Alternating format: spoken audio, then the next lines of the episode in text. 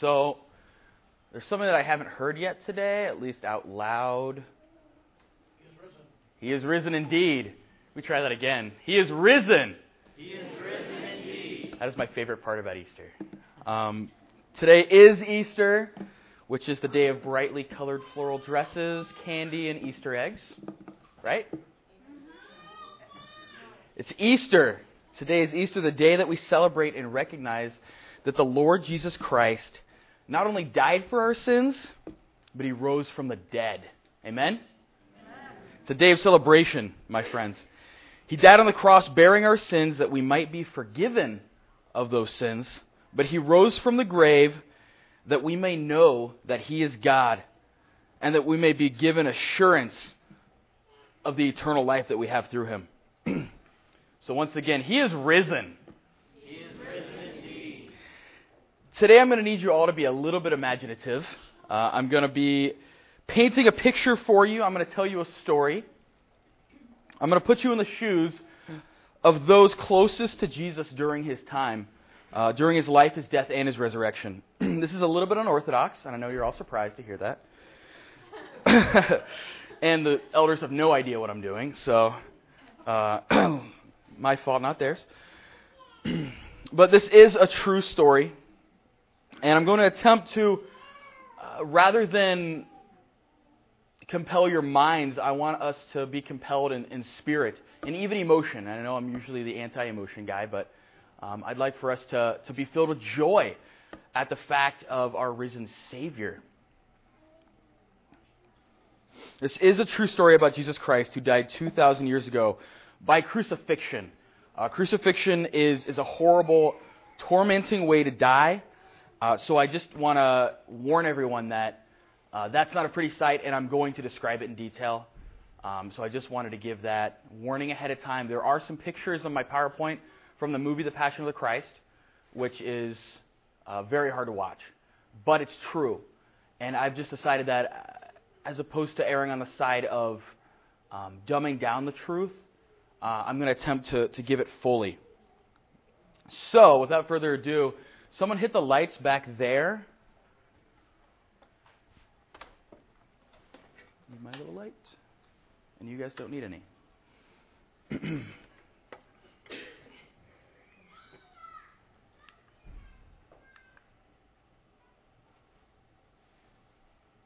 I can get my buttons to work, we can get started.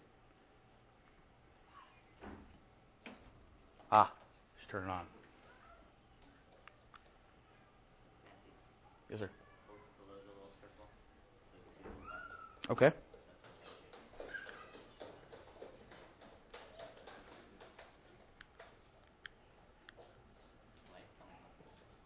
Hmm. Sam, any uh we good? Oh, cool. All right. so this is a disciple, the I'm sorry, the story of a disciple of Jesus Christ. You have been a disciple of Jesus Christ for nearly 3 years now. The first time you heard of him, you were told all sorts of things uh, that he was the greatest rabbi in all of Israel, that he was a prophet as in the old days, that he was the true heir of the throne of David. And you even heard whispers, hushed comments, that he might be the Messiah, Emmanuel, God with us. You were skeptical. Uh, this was not the first time that you had heard such ramblings. You knew that some people were quick to jump to such conclusions, and more than once a group had foolishly followed a man who made messianic claims. But this time it wasn't the radicals, the extremists, who seemed to flock to men who made outrageous claims. It was not these people who were telling you these things. It was men and women whose judgment you trusted. So you decided that you would find out for yourself. This man was like no other. He was strong, intense. He has a fierce love of God and Scripture, but he was tender, loving, patient, kind. This was a man that you could trust, a man you could follow. You had studied the Scriptures just like all the other Jewish children, but you had never quite excelled enough to be chosen as a disciple by any rabbi. So, like many others, you went into the family's trade, knowing that you could never be a follower of a great man. But this man, this man who you knew was different, he chose you. He called you to be his pupil, follower, disciple, even friend. You left everything behind family, money, home, business, but no one blamed you for it. This was a great honor to be chosen by a rabbi as his follower. And then your life changed. You started putting the pieces together. You saw him heal the sick, the blind, the crippled. You saw him bring the dead back to life. You saw him calm a raging storm with a word from his mouth. You saw him walk upon water. Who could do such things? Who could command the very earth to still and the souls of men to be alive? Who but God? This man truly is the Son of God, Emmanuel, God with us. The scriptures say it clearly. Isaiah 7:14 you remember, therefore the Lord himself will give you a sign, behold, a virgin will be with child and bear a son, and she will call his name Emmanuel, which means God with us. And many testified, his own mother and brothers bore witness. He was born of a virgin. This is the Messiah come to save his people. But now, now you don't know what to think, how to feel. The whole world is falling apart before your eyes. Everything you hoped and dreamed and believed is dying before you. Because you are standing on a hillside outside the holy city of Jerusalem, watching violent, blasphemous men who have no knowledge of the true God nail your Messiah to a plank of wood. They even beat him. You didn't witness it yourself, but you saw the results. He could barely stand when they brought him here. His back was in tatters, torn by the nine whips with pieces of glass and gravel tied to the ends they used to torture him. They forced a crown of thorns onto his brow, drawing blood. They beat him like a stray dog. The Lord of the heaven and earth they treated like the scum of the earth. You look on as these Roman soldiers even enjoy their work. They make sport of it as the nails drive into Jesus' hands and feet. As the life blood from his body falls to the ground, scoffers, men and women of your own people, laugh and mock Jesus. Don't they know? Don't they realize that this man has come for their sake? He was supposed to come and free us from bondage, wasn't he? He was supposed to declare himself king of the Jews and cast out this Roman scourge. You remember not too long ago, some of these Israelites, the same faces you see today, they were praising when Jesus was paraded into the city. These same people, they were cheering for him. It was a great day. That day you felt like all was right and good. All was finally coming to pass. The King of glory, Jesus, God with us, was riding upon a donkey into the holy city, Jerusalem. People were laying down their coats and palm branches in the streets for him to ride upon.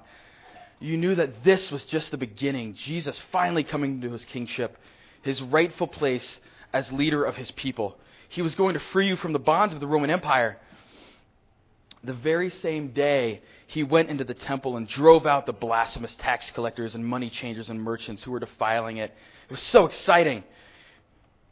He had real power and authority. No one could stop him. But now, they were rising. They were raising his cross into place. You want to go to him to help him.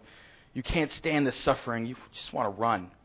But you owe him this. You owe him your presence, at the very least. Even if the whole world were against him, you will stand here and give him your allegiance and love.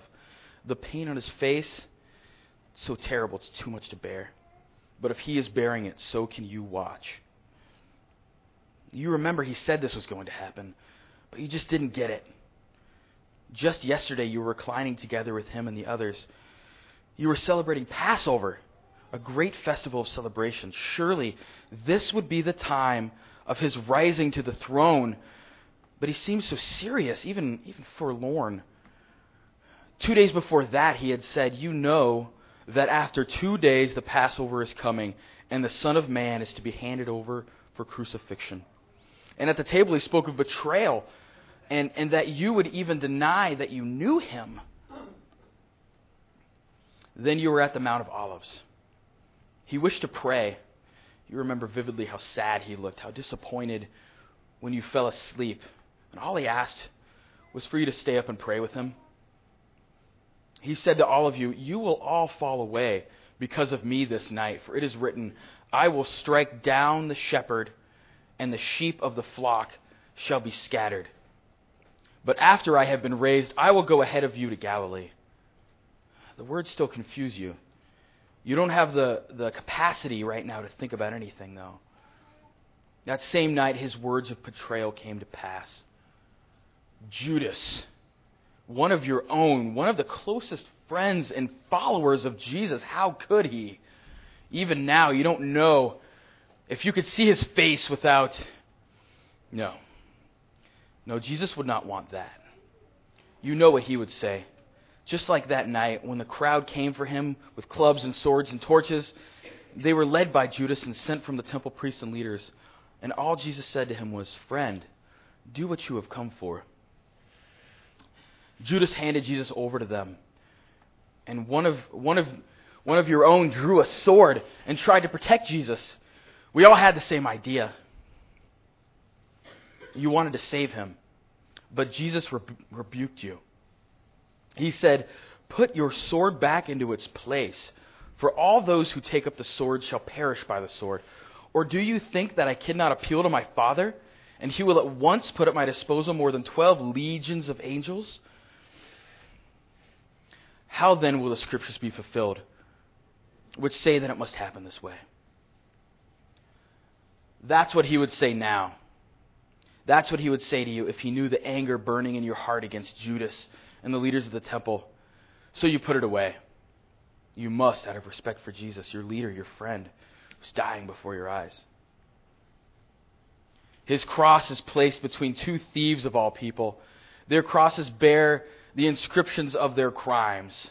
But Jesus' inscription merely says, This is Jesus, King of the Jews, as if that were enough to execute him. Small comfort to you that the charge is true. The day passes on. Jesus is constantly trying to hold himself up for breath, for that is part of the agony and torture of the death of crucifixion. Having to bear the excruciating pain of lifting your chest just enough to allow the lungs to inhale.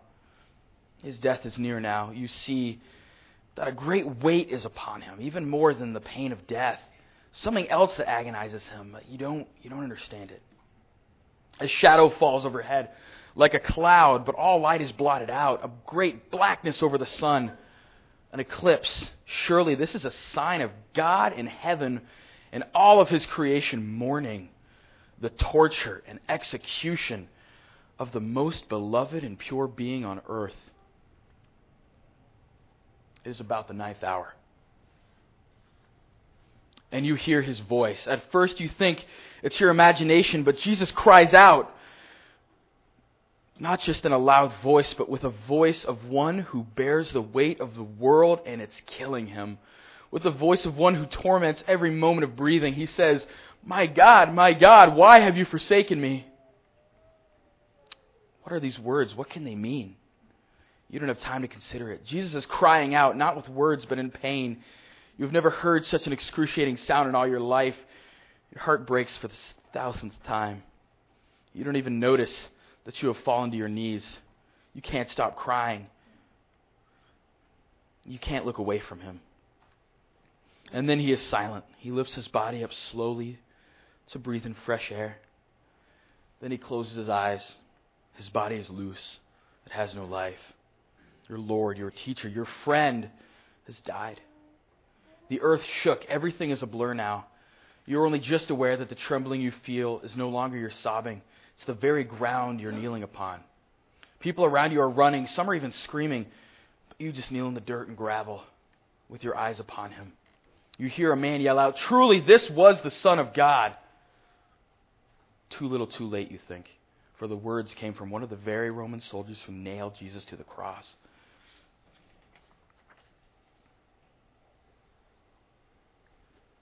You don't know how long You just knelt there. Minutes, hours? Jesus' body has been taken away, and a guard is telling you to leave. You're aware that another disciple is beside you, leading you away, but you don't respond. You only stare, unthinking, unfeeling. How could this happen? What will you do now? Will you go back to your life fishing? What's the point? The night falls.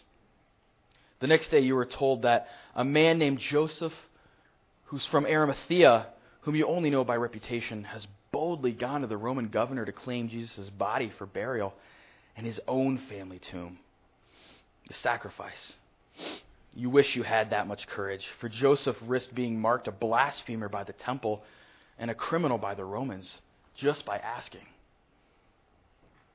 And they tell you that the Romans have stationed guards at Jesus' tomb. How much more humiliation must they hurl at your Lord? He is barely laid down, and they have placed Roman guards at his tomb for what? To keep us from mourning? No, the others tell you. No, the temple priest had heard that Jesus claimed that he would rise from the dead. So, to ensure that his followers don't steal away his body and then claim that he is risen, the Roman governor placed his personal imperial guards on duty. They even placed an imperial seal upon the stone, which was rolled over the entrance. Outrageous! Pathetic! Why would they think for a moment that you would blaspheme the Lord in this way? But it does, just for a moment, remind you of the words of Jesus. He said, For this reason the Father loves me, because I lay down my life so that I may take it up again. No one has taken it away from me, but I lay it down on my own initiative. I have authority to lay it, to lay it down, and I have authority to take it up again. This commandment I received from my Father. But the next moment the thought was gone, and the mourning returned. Some of the women with you wished to visit the tomb. You don't have the heart to tell them that there's very little chance they were going to be allowed anywhere near that tomb. The guards that were placed there were well known. We called them the custodians. These soldiers were not just average henchmen, they were trained to guard with ferocity. There would probably be at least 16 of them. Four on duty, the rest sleeping. Ready to challenge and fight anyone who approached. These men were not the type to ask first. They were prepared to fend off small armies single handedly and had done it. You felt bad that you didn't warn the women, but maybe the women know all this. But their faith is strong, and their love is ferocious. You wish you could share those feelings now. All you feel is pain and loss. Tomorrow they will go, for today is the Sabbath, the day of rest.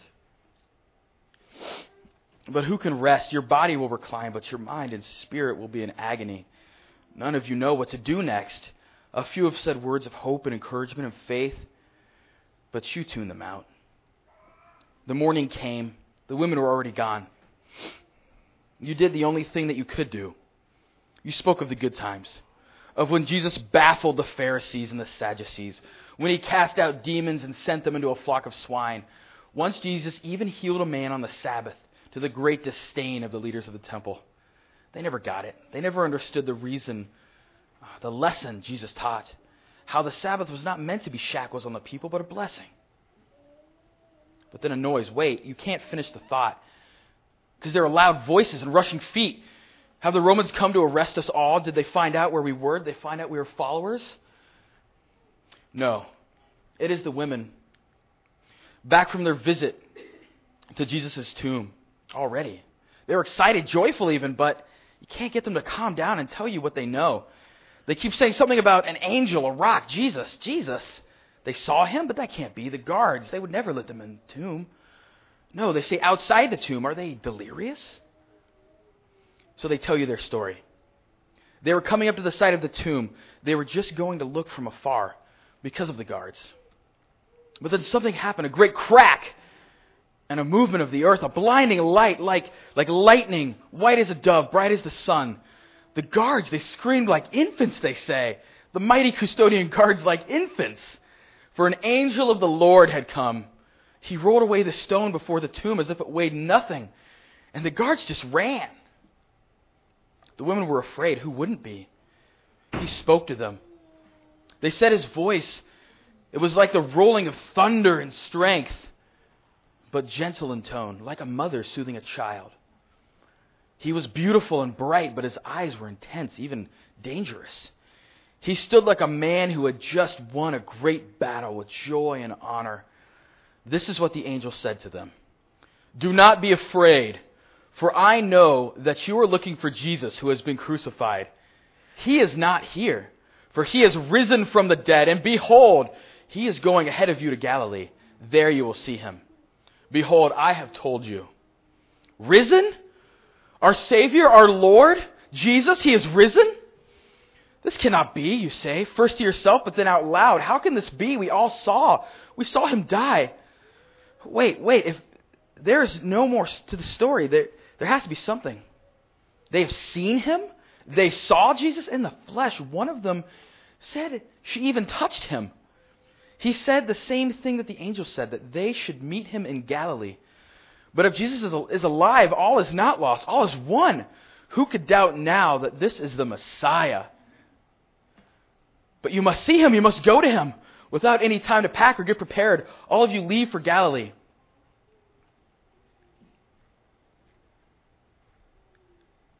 Every moment of the journey is like a thousand moments. Your feet ache, your legs burn, but you don't care.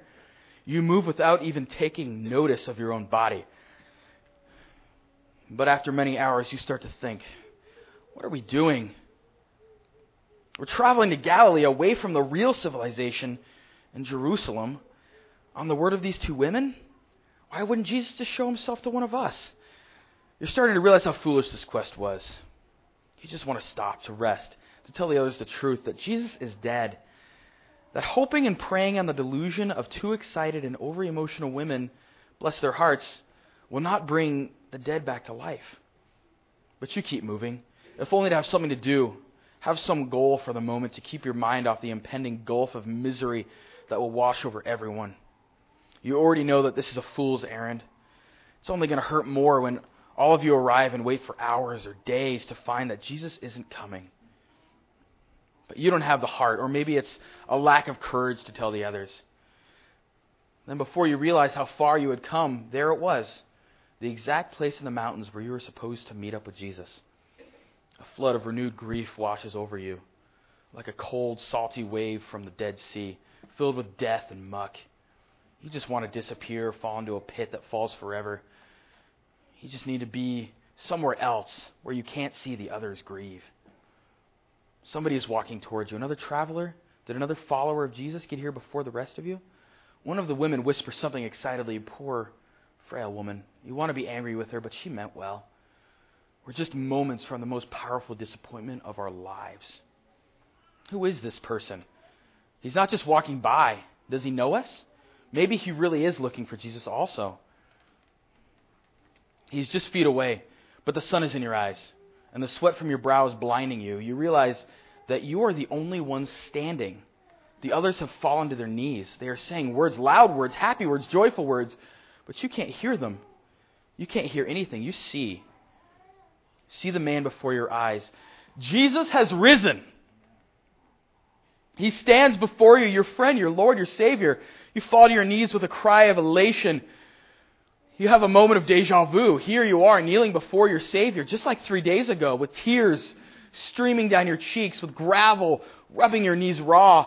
But this time, it is not a dying and dead Lord with blood dripping down his body. This is Jesus alive. Alive for all time. Alive. Alive. He has risen from the grave. Jesus speaks. His voice is like the wind in the sails of your small boat on a calm day, like the thunder breaking over the sea, like the very power of nature and creation and the love of your closest and dearest friend. He says to you, All authority has been given to me in heaven and on earth. Go therefore and make disciples for all the nations, baptizing them in the name of the Father and the Son and the Holy Spirit, teaching them to observe all that I commanded you. And lo, I am with you always, even to the end of the age. The days after are the best days of your life. Jesus comes to all of you several times. And on the final meeting, you witness Jesus ascending into the clouds in all his glory and majesty. It's a sad day, but a glorious day. For you trust Jesus' words, he will be with you always. Peter is speaking now to a crowd of Jews, Jews outside the temple. It's been weeks. So much has happened. So much has changed. You understand so much more now. You know that Jesus is God indeed, that he even now is sitting at the right hand of God, flesh and blood, but also fully God. You understand why all of it happened. Jesus gave himself up. He had all the power and strength to defeat his enemies and come down off the cross, but he didn't. He chose to die as a sacrifice. For now you understand that Jesus did not die because the priest wanted him to, or because the Romans are cruel and merciless.